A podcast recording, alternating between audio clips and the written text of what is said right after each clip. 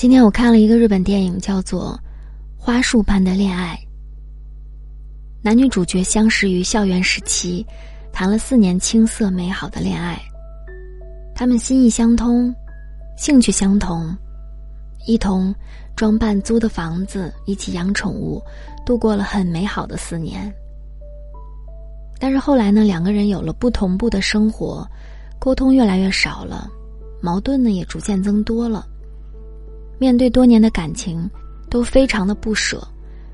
于是呢，男生就提出了一个很好的解决办法，就说：“结婚吧。结婚以后，我们一起过日子吧。我们又会回到以前那样。这个世界上结婚的夫妻都会慢慢的忘记谈恋爱的感觉。”男生描述着婚后的生活，他们会生孩子，会成为爸爸妈妈，会一起野营，还会去迪士尼。但是女生却拒绝了。她无法接受就这样过吧的那种状态，拒绝了男生用婚姻来拯救爱情的提议。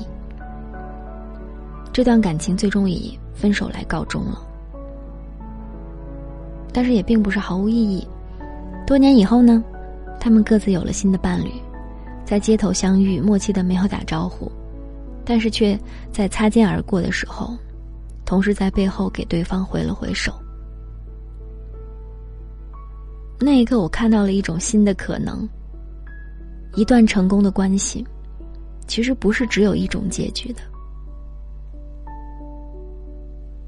想起歌手陈绮贞和恋爱十八年的男友分手后发的声明，她在声明里说：“成功的关系有很多种可能，每段感情都会走到下一个阶段，有的人是婚姻。”他没说出的后半句，应该就是。有的人不是，尽管人们感觉好遗憾、好可惜，但是陈绮贞告诉我们，十八年没有让我们怀疑爱，反而让我们更愿意去爱人与被爱。懂得爱人才是大人，彼此共度的时光并没有被浪费。如今的结果呢？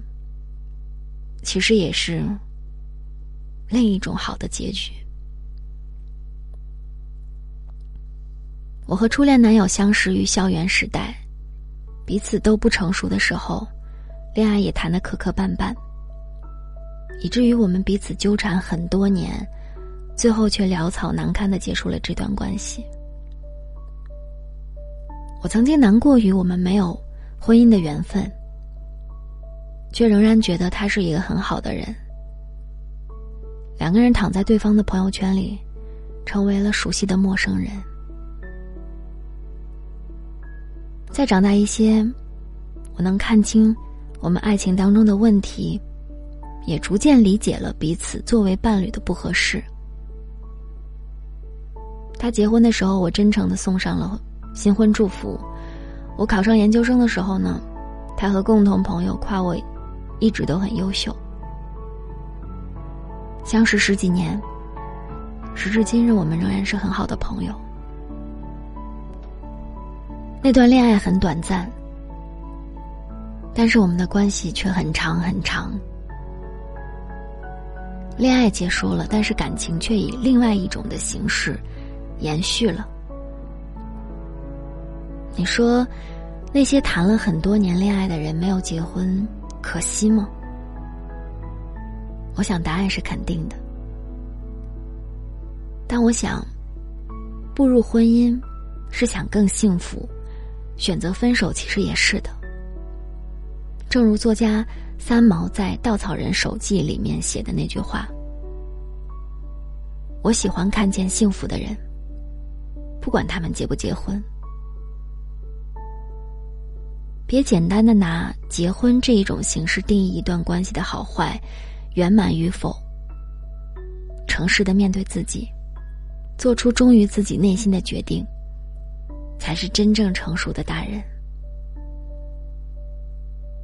婚姻不是终点，幸福才是。你说呢？